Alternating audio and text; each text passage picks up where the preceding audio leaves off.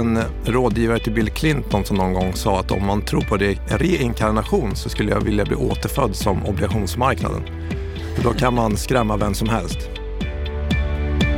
Ja, obligationsmarknaden den kan skrämmas, men det är inte därför som den är världens viktigaste marknad. Vad betyder obligationsmarknaden egentligen? Vilken betydelse har den idag i det här kärva läget som vi befinner oss i? Vissa påstår att den är död. Det tror inte Louis Landeman som är chef för kreditanalysen och för hållbarhetsanalys på Danske Bank. Idag ska vi få ett lite längre samtal då vi verkligen ska gå till djupet med vad är obligationsmarknaden för något? Hur fungerar ett obligationslån? Hur kom det sig att fastighetsbolagen har använt sig av obligationsmarknaden så mycket? Och hur ser det egentligen ut framåt? Ja, idag så ska vi fördjupa frågan. Vi ska få lära oss mycket mer. Så varmt välkommen till Bopolpodden där du får träffa Louis Landeman och där du sedan ska få en kommentar av Lennart Weiss. Jag heter Anna Bellman.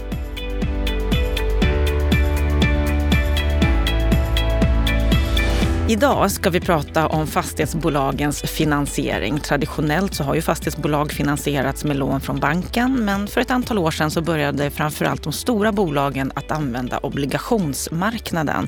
Och fram till Ukraina-kriget och inflationskrisen så var ju det här en ständigt växande marknad. Men nu menar vissa att den är död. För att riktigt förstå obligationsmarknaden, var den befinner sig idag, vad som väntar framåt, så har vi bjudit in en riktig expert i ämnet. Varmt välkommen till Bopolpodden, Louis Landeman. Tack så mycket. Du är chef för kreditanalysen och för hållbarhetsanalys på Danske Bank. Men innan vi går in på vad du gör där så ställer jag samma fråga till dig som jag gör till alla våra gäster. Vad är din sinnesstämning idag? Mm, harmonisk och lite yr för att det är första veckan tillbaka efter semestern. Så att... Är det tufft att komma igång? Ja, men du vet själv. Lite ringrostig, men det brukar gå bra. Just nu förväntar jag mig knivskarpa svar i den här Oj då, ja, vi får se. Jag har vi fått kaffe om du lyckas med det. Att, ja, det är bra. Du, Louis, du är som sagt då chef för kreditanalysen. Du jobbar mm. också med hållbarhetsanalys på Danske Bank. Vad är det du egentligen gör? Jo, men jag är ju då faktiskt fokuserad på den här obligationsmarknaden. Så att det är i den eh, bemärkelsen då som jag är chef för analysen kan man säga. För just, och mer specifikt just det som kallas för företagsobligationer. Vi kan komma tillbaka till vad det är, men vi är en grupp på banken som då följer olika bolag eh, och man, eller vi bedömer risken i dem och då är det ju både ja, risken för att de inte kan betala tillbaka sina pengar är, är det vi fokuserar på. Men det här med hållbarhet blir ju en allt viktigare del och som jag ser det, och det är därför jag också är ansvarig för båda områdena, att det är integrerat. För det handlar ju om att förstå vilka, om man tar hållbarhetsrisker och tar fastighetsbolag till exempel, fysiska klimatrisker. Okej, okay, men hur mycket pengar kan det kosta att klimatsäkra en fastighet? Det är ju ganska relaterat till ordinarie verksamhet om man säger så. Det är inte ett separat område. Så hela tanken är ju att göra den analysen också mer strukturerat och få in den i den så att säga vanliga bolagsanalysen. Så det är det vi gör. Och sen följer vi marknaden i stort såklart. Och hur kom det sig att du föll för den här delen av jobbet så att säga? Nej, jag, jag, en, en, gång i tiden, jag ska inte säga när det var exakt, men eh, då började jag jobba på ett av de här ratinginstituten som är viktiga på obligationsmarknaden. Standard Porsche, så jag var där i fem år och sen kan man väl säga lite grann att jag var fast då. För att det, det blev lite grann för mig, och jag tror för många, att man vet nog inte om den här marknaden så mycket om man inte håller på med den själv. Så jag hade ju inte förstått nästan att den fanns eh, och inte heller hur otroligt spännande det är. Jag brukar säga att obligationsmarknaden är troligtvis världens viktigaste marknad. Så pass? Mm. Och vad är det som är så fascinerande? Jo, men eh, för att fortsätta på temat varför den är så viktig. Alltså en rådgivare till Bill Clinton som någon gång sa att om man tror på reinkarnation så skulle jag vilja bli återfödd som obligationsmarknaden. För då kan man skrämma vem som helst. Och det är lite så det är. Det är alltså den här marknaden är ju mångdubbelt större än den globala aktiemarknaden. Och det är den marknad där snart sagt alla Eh, får sin finansiering. Alltså vi pratar stater, kommuner, vi banker, och inte minst företag då, lånar pengarna på den här marknaden. Och ändå så läser vi väldigt lite om den därför att ofta är det så att det inte är så mycket privatpersoner som håller på med det. Nu kanske det har kommit tillbaka lite intresse att investera i obligationer. Men det, under andra världskriget så gjorde man det som heter krigsobligationer faktiskt. Och då gjorde man till och med en reklamvisa, den hette Obligationsmarschen, där man skulle få folk att gå ut eh, man ur huset och låna ut pengar till staten som skulle sponsra verksamheten. Så att, eh, nej men så att den, den, och det är liksom en grundbult för alla andra marknader. Så att om du tittar på en aktievärdering så börjar man ju ofta med vad, vad är det man kallar för riskfri avkastning och det är ofta en statsobligation. Eh, och sen så sätter man aktievärderingen i relation till det. Så att jag tycker att även som privatperson, om du har ett bolån till exempel, så är det ganska intressant att följa obligationsmarknaden för den påverkar ju vad, vad du får betala i ränta på ditt, på ditt bolån till exempel. Då. Men ändå, trots att det här är en sån viktig marknad, som du ja. säger, den viktigaste, så, så, så, skrivs det ju inte så mycket om den och pratas oftast, inte så mycket om precis, den. oftast inte förrän då den skrämmer någon. Som om vi minns till exempel det här med Grekland och de skulle gå i konkurs och då blir ju alla livrädda och eh, det blir dramatiska konsekvenser kanske för alla sparare i Grekland som har kanske en del av sin pension i grekiska statsobligationer och tappar pengar på det och så vidare. Eh, och vi minns ju alla de här spåren av Lehman-krisen och så vidare. Så att när det, är, liksom, när det stökar till sig på obligationsmarknaden då får det ofta väldigt dramatiska konsekvenser. Men annars när den fungerar så att säga som den ska, då, då läser vi inte väldigt mycket om den. Mm. Men nu ska vi göra det. Nu ska vi verkligen Bra. försöka gräva mm. djupare. Men innan, innan vi gör det ordentligt så ska vi också göra lite reklam. För du är ju också ansvarig för en podd som heter Kreditvärlden. Mm. Där ni just tar upp det här med företagsobligationer, kreditmarknaden, finansiell ekonomi och en hel del mer. Sveriges ledande podd om kreditmarknaden. Jag tror att det är den enda faktiskt. Ja, och då är man ju ledande. ja. Så den ska vi mm. berätta för våra lyssnare att de Kul. också ska lyssna in sig mm. på, såklart. Gärna. För att få veta mer. Men du, om vi, om vi då, just obligationsmarknaden, vad skulle du säga, den är viktig, det, det har du slagit fast, men vad fyller den för funktion?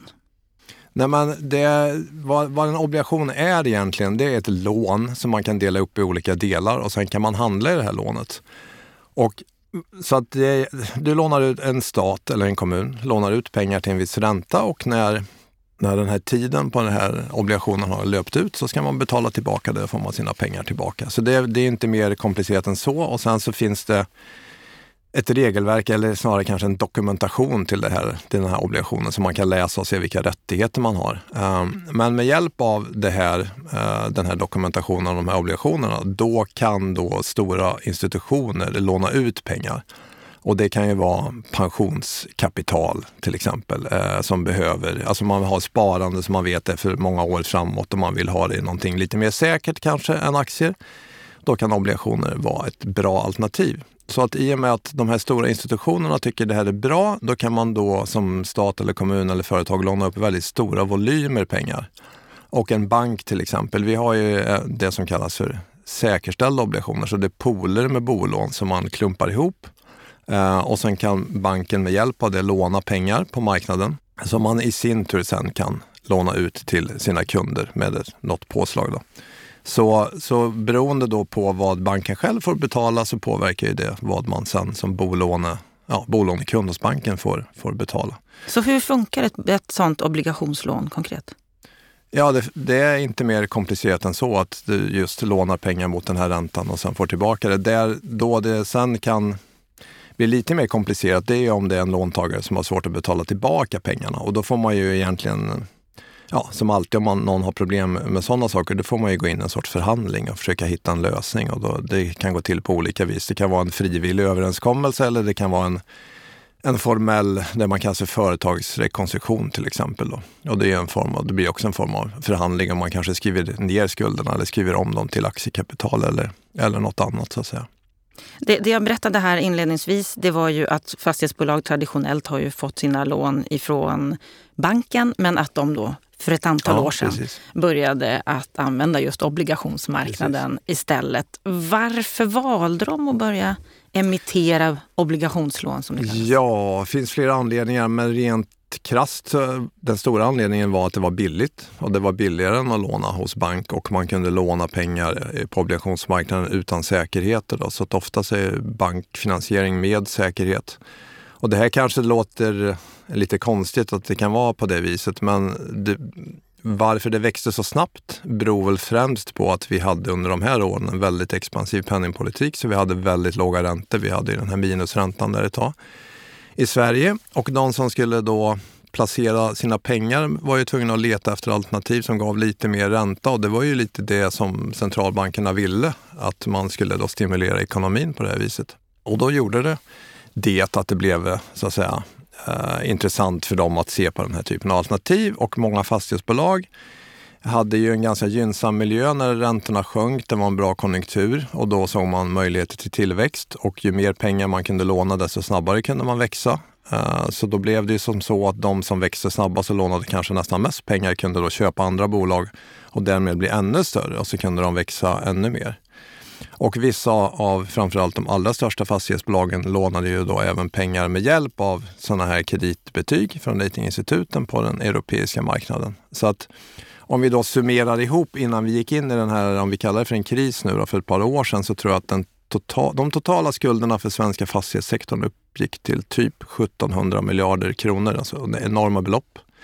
Därför att det är en ganska kapitalintensiv bransch och av de här pengarna så säg knappt 40 procent ungefär obligationer och resten av bankfinansiering. Så att det är fortfarande så att bulken för hela sektorn är hos bank, men som du hör själv så är det en ganska betydande del som är ute på marknaden. Nu är den lite mindre idag, men, men det är fortfarande ganska stora volymer och det är fler obligationer som kommer att förfalla under kommande år. Så att vi är inte igenom den här anpassningsperioden ännu, ska vi säga så.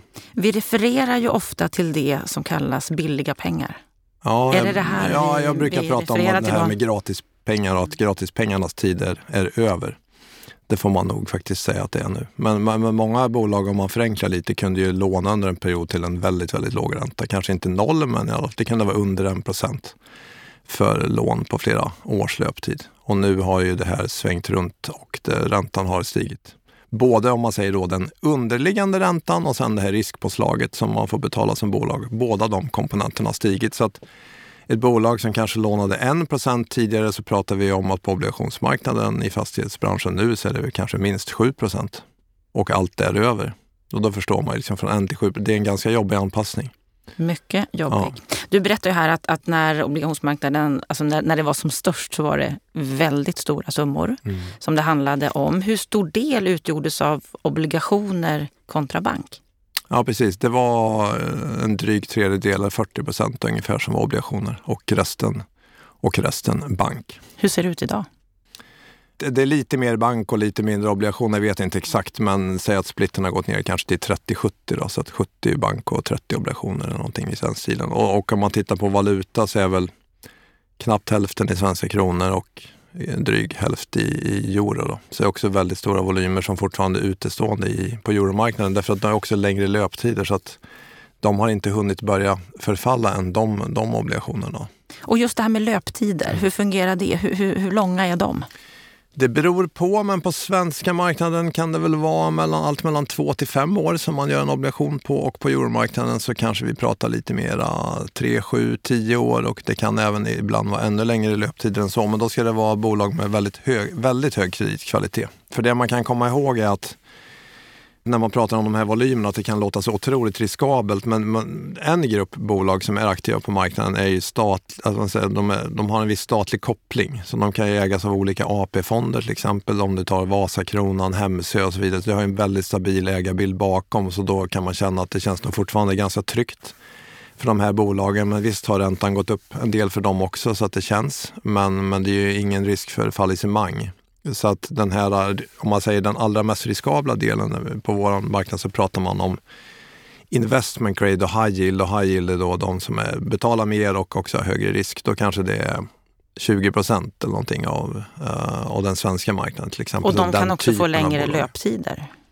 Ja, eller, ja, de mer stabila bolagen kan få längre löptider och de mer med högre risk lånar oftast på lite kortare löptider.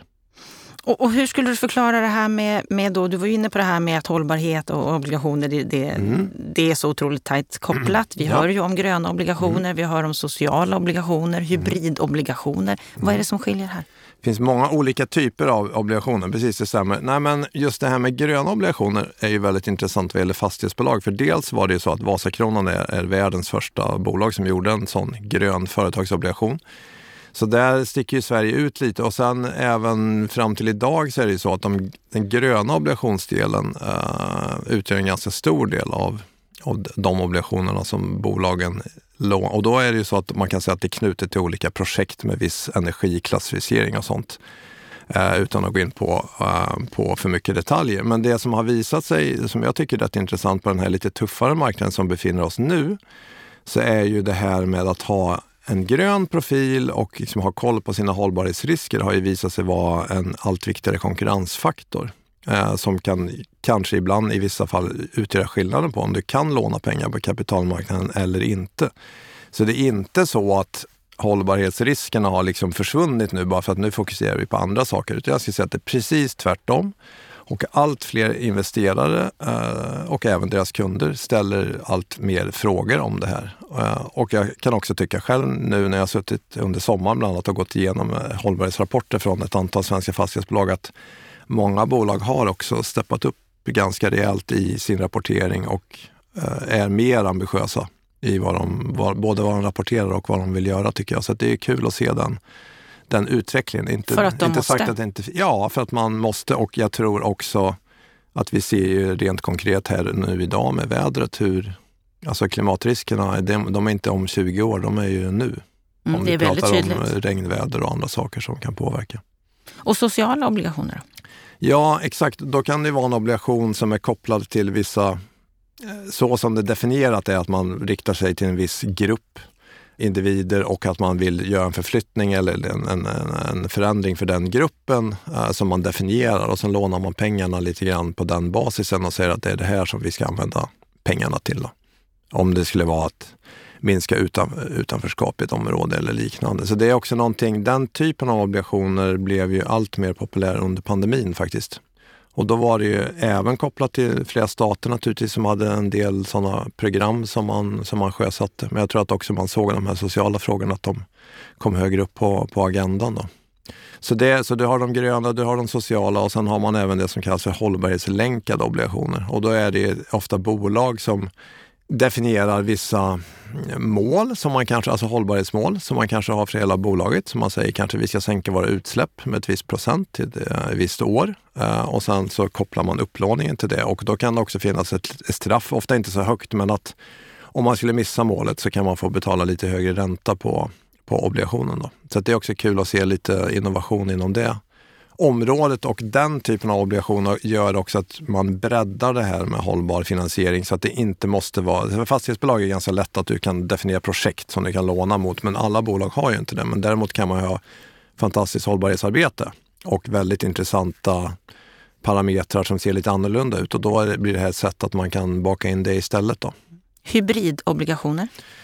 Det är en form av obligationer som är lite mer vad ska jag säga, efterställda. I, eh, för det, det, här är väl någonting som man, om man är aktieinvesterare, kanske inte tänker på. Men om ett bolag får problem så, så är det ju så att man får tillbaka sina pengar i en sorts prioritetsordning. Och i den prioritetsordningen befinner man sig som aktieägare i princip sist i kön.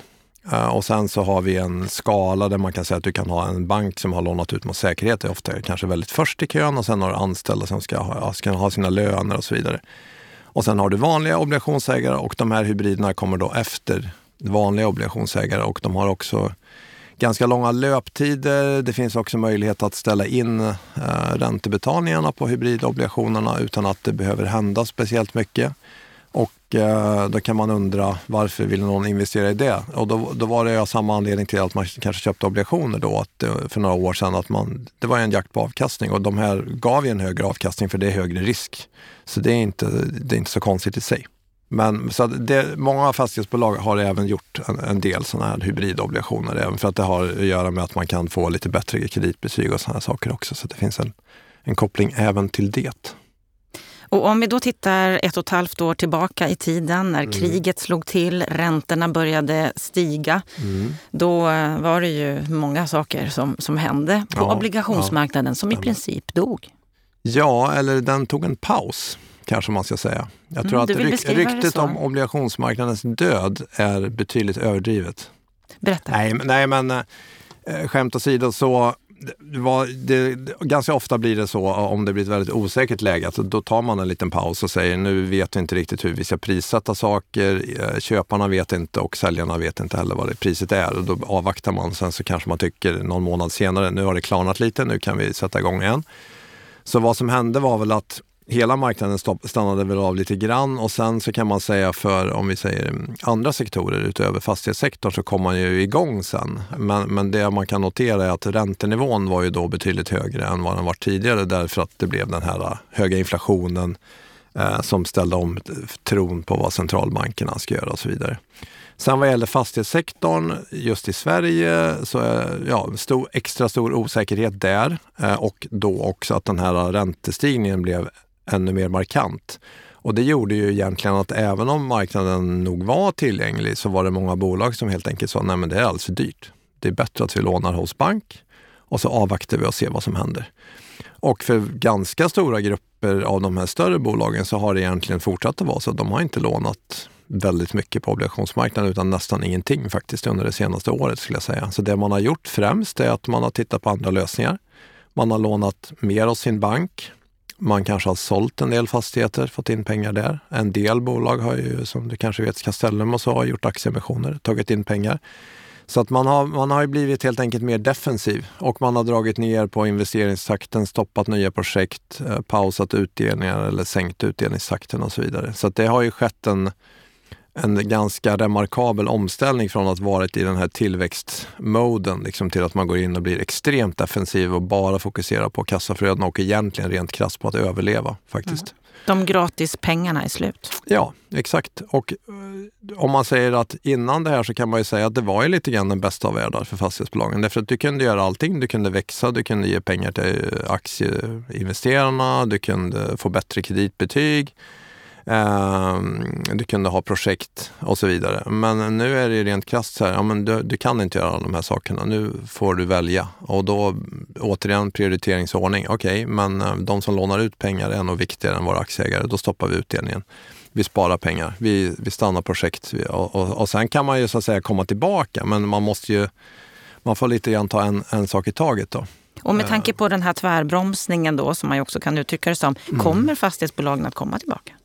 Ja, det tror jag, men det kommer att ta tid. Därför att det är också så att hela, om vi tar balansräkningen då, så är den anpassad kanske mer till den tidigare lågräntemiljön. Och i den här nya högräntemiljön där i flera fall nu du betalar i princip lika mycket på dina lån som du har avkastning på dina fastigheter. Den kalkylen, om vi kallar det för det, går inte riktigt ihop. Uh, vilket innebär ett, att du troligtvis kommer att behöva skriva ner fastighetsvärden mer därför att du måste ändra den här avkastningskraven och två, eh, för att då kunna bibehålla, om du säger rating eller kreditkvalitet och möjlighet att låna pengar, så måste du också sänka din, eh, din upplåning. Så att du måste ta in kanske mer aktiekapital. Alltså du måste stärka din balansräkning på något vis. Och det, här, det är flera bolag som har gjort det här, men, men jag vi är inte igenom det här än utan när vi räknar på det så ser vi väl att eh, lika mycket pengar som man har tagit in i aktiekapital och mer därtill kan nog behövas om man tror att fastighetsvärdena fortsätter. Om de har fallit kanske 5 i genomsnitt nu så kanske i alla fall de kommer att falla, jag vet inte, 5, 10, 20 till. Det kan man ha olika scenarier på. Men då kan man ju räkna baklänges och se att ja, men då kommer det att behövas ännu mer kapital här.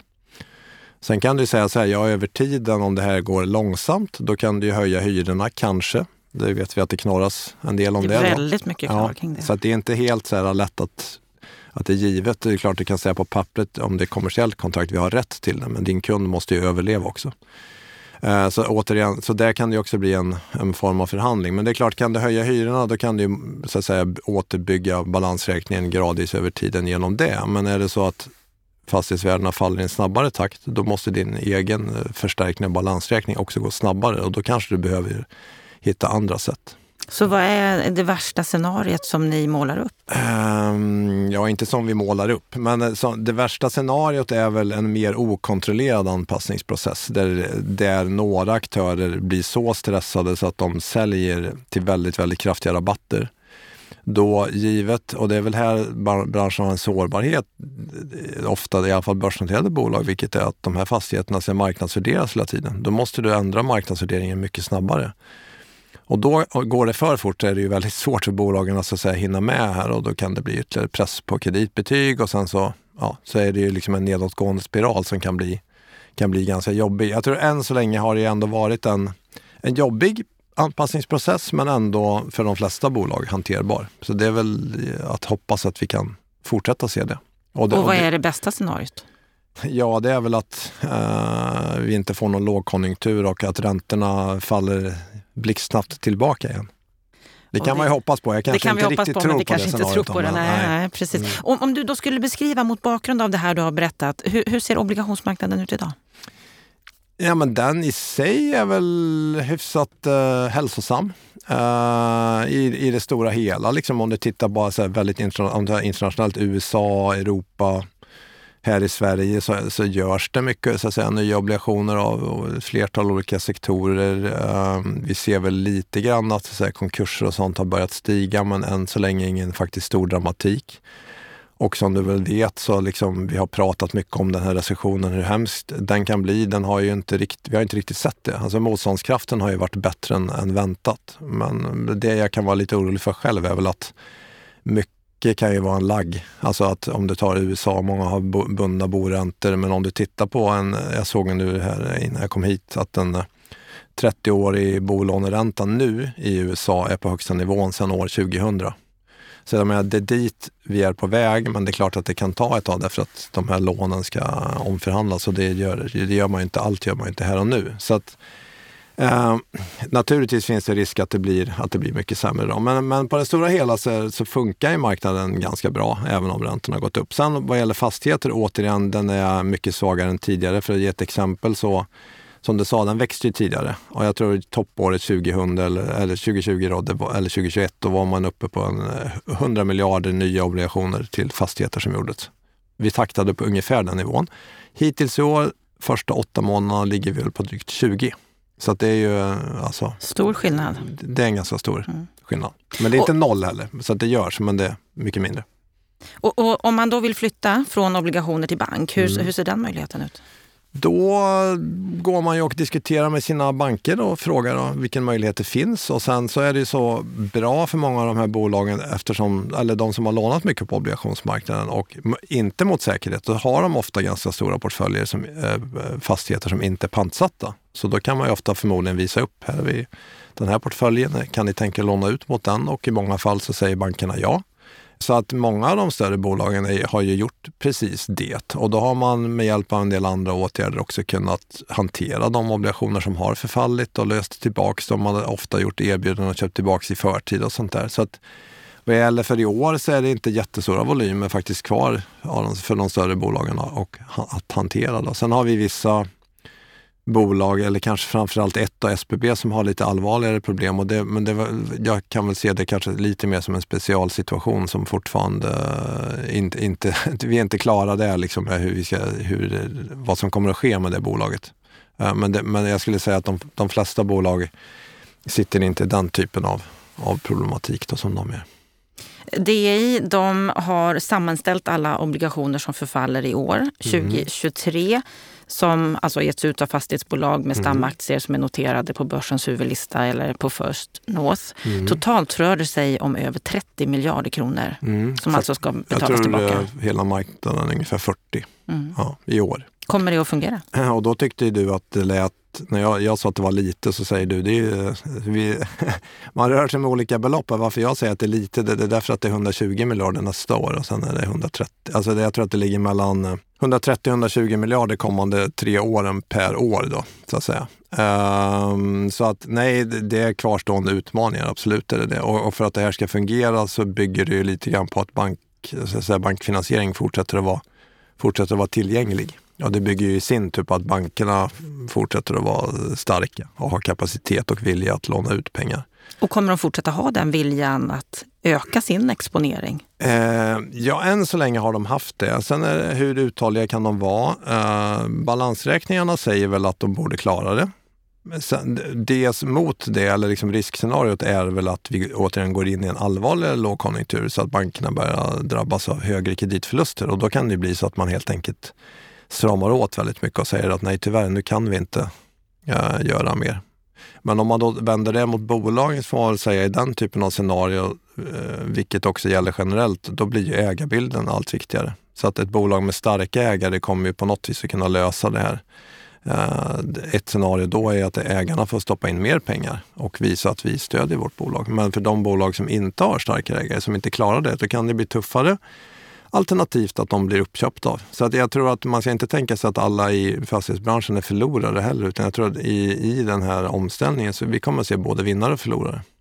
En sak som jag skulle vilja att du förklarar för mig, det är en, en artikel som jag läste som publicerades i våras, som, som, som kommer från DI, där vissa fastighetsbolag har emitterat obligationer till väldigt höga nivåer.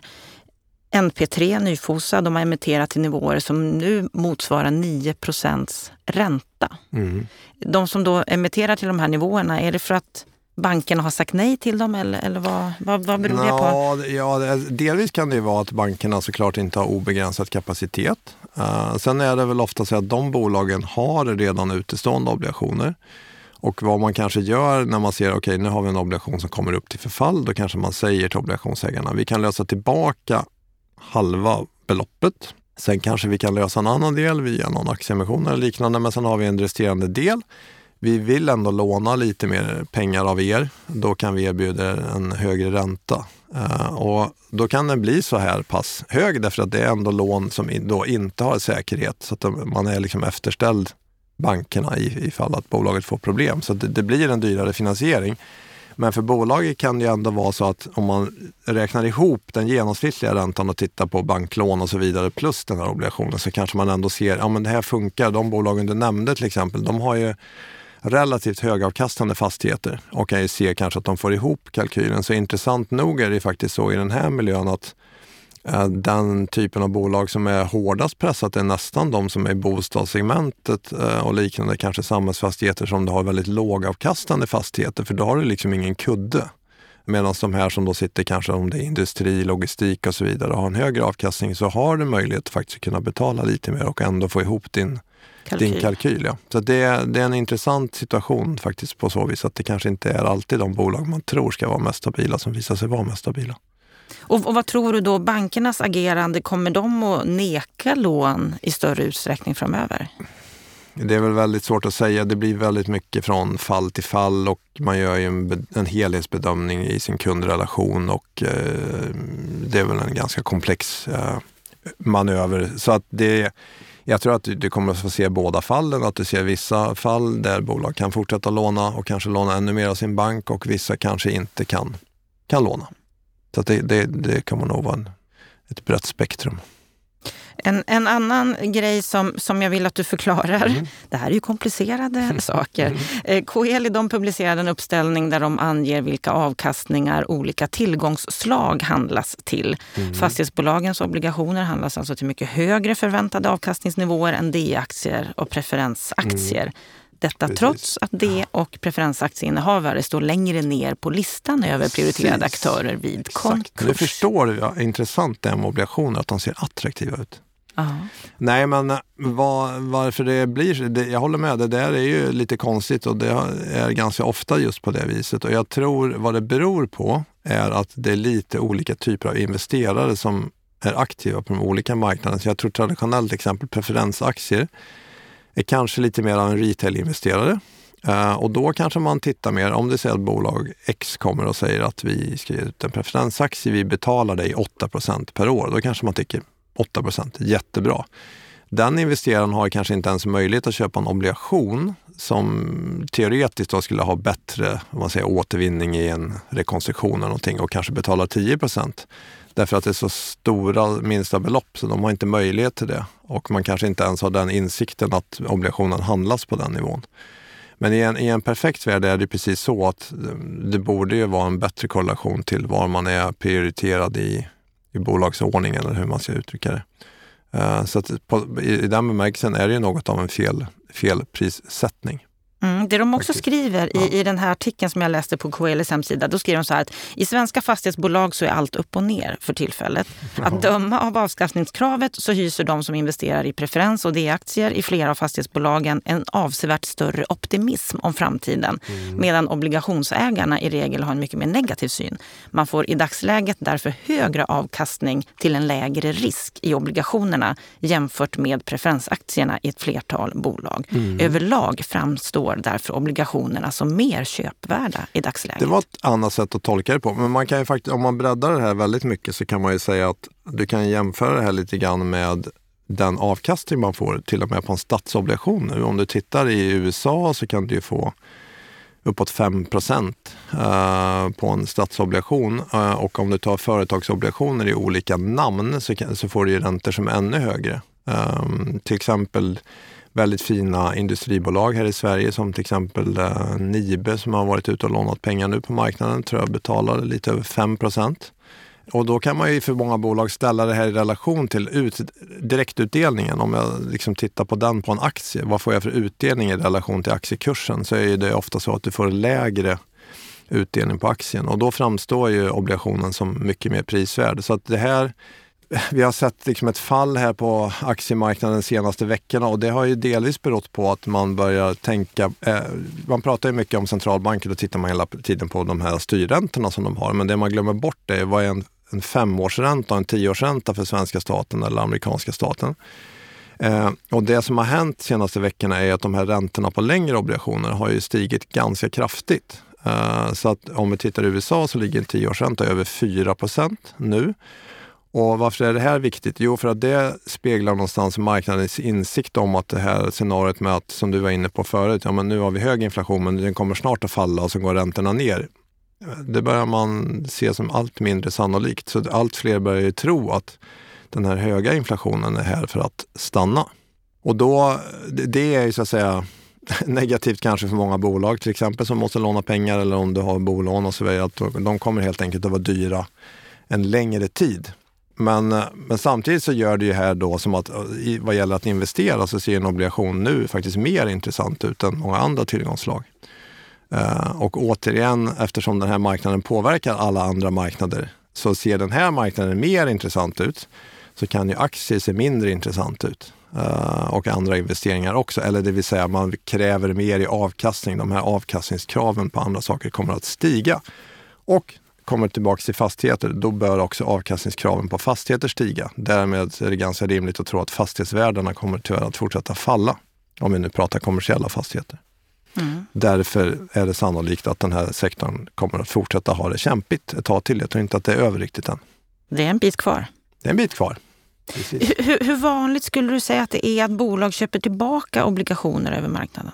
Eh, det är, det är ganska vanligt. Det är ett väldigt normalt sätt att jobba med. Man, man brukar säga att man jobbar med sina förfall. Man sitter inte och väntar. Om jag vet att en obligation förfaller i oktober, då väntar jag inte till oktober utan då kanske jag går ut till investerarna nu och säger vi kan köpa tillbaka den här. Och sen kanske jag erbjuder dem att få låna i en ny obligation. Så det, det är väldigt vanligt att man gör det.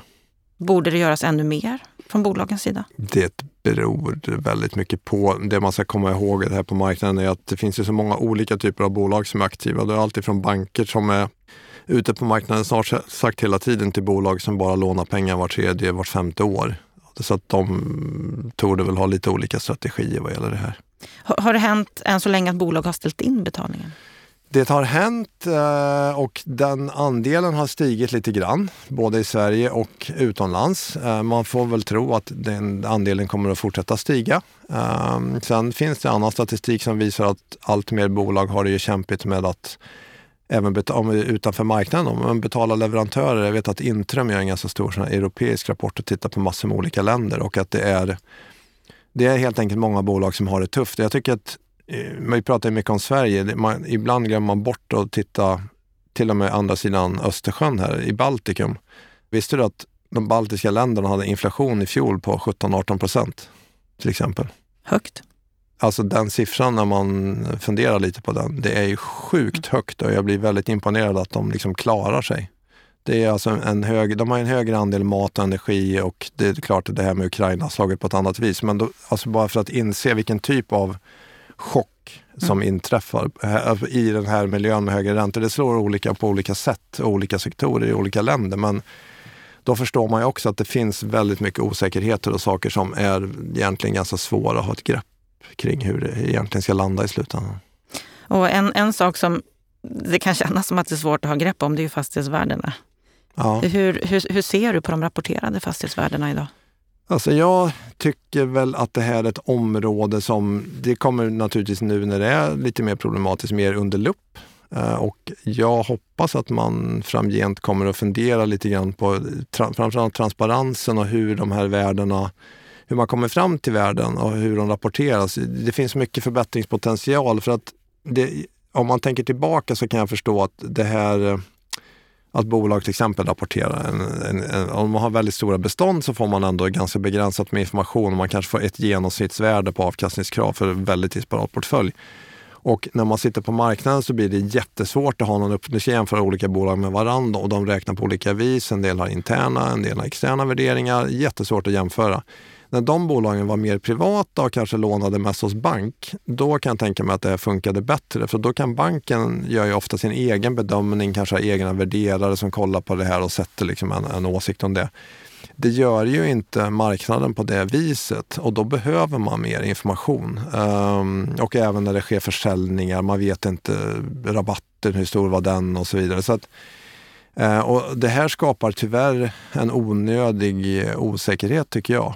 Och jag, jag tror att alla skulle må bättre av att, eh, man försöker införa något kanske mer kontrollerat övervakat system där till exempel att det finns mer av ett formellt krav att en revisor ska göra en egen oberoende värdering och så vidare. Så att, att det finns någon form av o, oberoende granskningsprocess eller hur man nu ska kalla det, kalla det för. Så att jag tänker att man får se det som att alla kriser är ju, kan det ju komma ut något gott av att man ser brister som man tycker det här kan vi faktiskt eh, förbättra oss och tänker vi politiskt här i Sverige så är det ju faktiskt så här stora strukturreformer tyvärr. Sista gången det gjordes i Sverige det var ju i samband med 90-talskrisen och därefter har det ju inte hänt så mycket.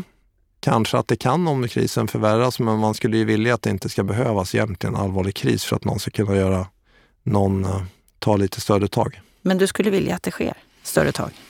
Ja, absolut. Nej, men som många så tror jag att till exempel så vi har ju ganska undermålig infrastruktur i det här landet och den blir ju inte bättre för var dag som går.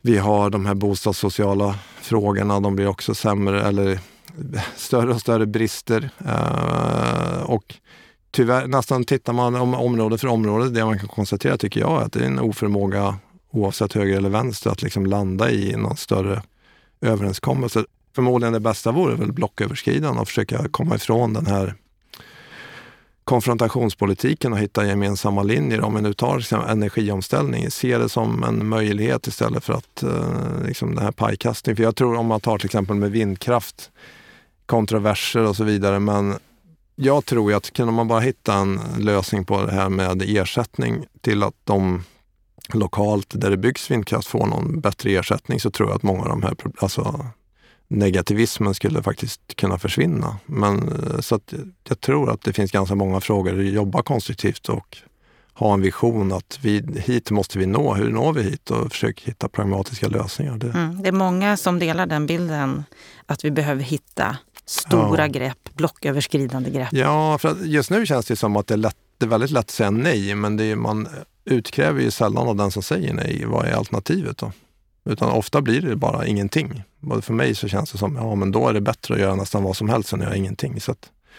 Och då, om vi kommer tillbaks till obligationsmarknaden som alltid är så spännande, den föddes ju nästan lite grann här i Sverige i samband med att man byggde ut järnvägen i andra halvan av 1800-talet och även industrialiserade det här landet.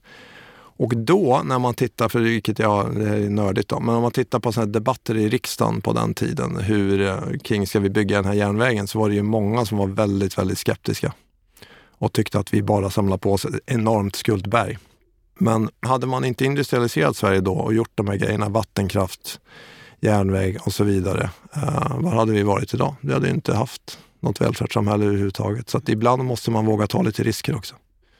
Och nu är vi i ett speciellt läge. Vi har ju en kris, vi är mitt i en kris. Mm. Kommer obligationsmarknaden komma tillbaka till den här viktiga rollen? Eh, ja, men den är ju alltid viktig. Sen kan eh, det vara så att volymen som görs kan vara lite mindre och lite större. Men eh, absolut, det, den kommer komma tillbaka. Och den kommer att finnas här även för fastighetsbolag, men den kanske ser lite annorlunda ut, den kanske är lite mindre och så vidare. Men, eh, men absolut kommer den att finnas där. Vad hoppas du för framtiden? Oj, för framtiden? En, en liten lätt avslutningsfråga. Ja, jag tar, plockar fram min, min lista. Nej, men jag hoppas egentligen att vi ska våga ta lite risk och se på den här, som jag tänker mycket på, den här um, klimatfrågan och sånt relaterat till den. Att vi ska våga ha en vision att verkligen ta tag i den och eh, satsa och se det som något positivt faktiskt. För den ger otroligt mycket möjligheter. Kan skapa jobb och en mer hållbar framtid. Och det Så det hoppas vi. jag på. Vad sa du? Ja, och det behöver vi. Det behöver vi. Det behöver Precis. Vi. Stort tack Louis Landeman för att du kom till Bopolpodden. Tackar.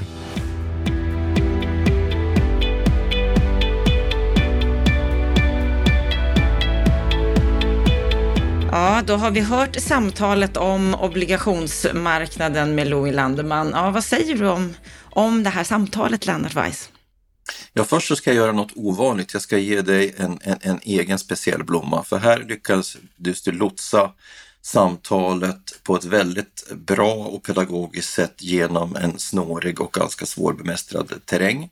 Men vi får också ge en blomma till Louis som på ett pedagogiskt och snyggt sätt reder ut hur den här marknaden mm, fungerar. Och det tror jag har ett stort värde för våra lyssnare. Jag tänker att det kanske var lite synd att vi eh, dröjde så länge med att göra just det här programmet. Vi borde ha gjort det för två, tre år sedan därför att eh, jag tror att eh, för de flesta av våra lyssnare så är det här ett ganska okänt område som, som eh, förtjänar mer uppmärksamhet. Så att eh, det här var ett välkommet och intressant program, men det borde som sagt ha kommit eh, tidigare och det förtjänar uppföljning senare. Mm, vi, får, vi får följa upp det. Håller du med Louie om att obligationsmarknaden är den viktigaste marknaden? Ja, definitivt är det ju så i en mera utmanande ekonomisk och finansiell miljö. Därför att eh, då ställs ju saker och ting på sin spets. Eh, I ett, I ett läge som vi haft under, ska vi säga, från eurokrisen fram till före Ukraina-kriget, ja, då var det inte så många som var intresserade därför att eh, då var ju, då, då var ju pengar lättåtkomliga. Men, men, men det är just därför att det är i sådana lägen man behöver ta det motsatta perspektivet och fundera på men vad händer om saker och ting ställs på huvudet? Det har det förvisso funnits en diskussion om, tycker jag på ett lite slarvigt och nästan barnsligt sätt där man har pratat om, om svarta svanar och så vidare med referens till en bok som skrevs för över tio år sedan. Ja, risker finns annars, men om det ska vara en meningsfull, alltid, men, men men om det ska vara en meningsfull diskussion så måste man ju penetrera var finns riskerna? Och där är vi tillbaka till ett tema som jag har väldigt stor förkärlek för. Allting som är relaterat till fastigheter och bostadspolitik är i grunden relaterat till finansiella villkor. Det är ju liksom det som är skälet till att jag själv har gjort frågan om finansiella villkor, sambandet finansiella villkor och bostadspolitik till mitt huvudtema. Liksom. Det är det jag har specialiserat mig på därför att det är liksom, den här branschen drivs inte byggs inte utav armeringsjärn och betong, den byggs utav kapital. Det är kapital som är råvaran. Så på det sättet har ju Louis helt rätt. Det här är den viktigaste marknaden. Det är finansieringen som är grejen. Så han har helt rätt i det. Mm. Och nu då i det här läget som, som många fastighetsbolag befinner sig i, hur tror du att, att de kommer använda sig av obligationsmarknaden framåt? Jag delar ju Louise eh, bedömning att man kommer att försöka söka en mer säker hamn kanske både på kort och längre sikt. Eh, att bankfinansiering kommer att utgöra stommen. Jag tror att eh, det med nödvändighet måste allokeras in mer eget kapital. Det är utmanande, men, det, men, men i varje fall för de som har de finansiella institutioner som har satt mycket kapital i den här sektorn så kommer det inte finnas någon annan väg att försvara sina positioner än att faktiskt sätta in mer kapital. Vi behöver inte nämna några enskilda bolag, men det kommer vara det enda alternativet.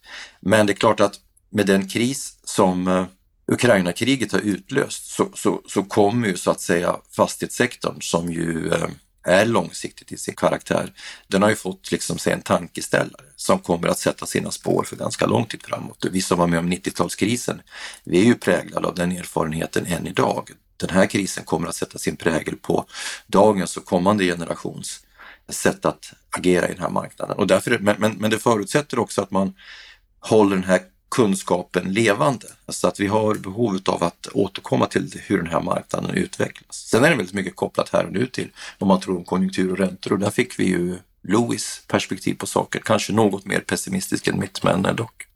Mm, och vi kan ju avsluta den här kommentaren med lite funny facts, tycker jag. För att jag frågade honom efter inspelningen, hur kommer det sig att han heter Louis? För det är ju lite ett annorlunda namn. Och då berättade han att som femte barnet i syskonskaran, där alla hade fått ett namn på L före honom, så fanns det två förslag. Det ena var Louis, efter Louis Armstrong. Det andra var Lennart. Hur kunde de då... Men det blev Louis. Jaha, Louis. Ja, men det är inte fel. Det, det är naturligtvis eh, mera unikt. Jag kan, jag, kan, jag kan kvittera det anekdotiska här med att eh, när jag var medverkade i den senaste inspelningen i eh, kreditvärlden så fick jag en flaska champagne utav honom som hette Landeman. Så att han, han jobbar ju med sin, sina varumärkesattribut på ett kreativt sätt får man ju säga. Och eh, jag vill för övrigt säga till våra lyssnare att om det är någon podd man också ska ha på sin lyssningslista så är det eh, Danske Banks Kreditvärlden. Podd, Kreditvärlden. Den, den, är, den är gjord på ett väldigt kreativt och kul sätt och den är alltid intressant och infallsrik. Så den, den tycker jag man ska ha högt på sin podd topplista. Mm. Då avslutar vi med den reklamen också. Stort tack Lennart. Stort tack till dig som lyssnar på Bopolpodden. Gå gärna in på bostadspolitik.se, läs mer, anteckna dig för nyhetsbrevet som vi går ut med två gånger i veckan, tisdagar och fredagar. Med detta så önskar vi dig en trevlig vecka så hörs vi på fredag igen med det senaste som har hänt inom bostads och fastighetssektorn. Må så gott!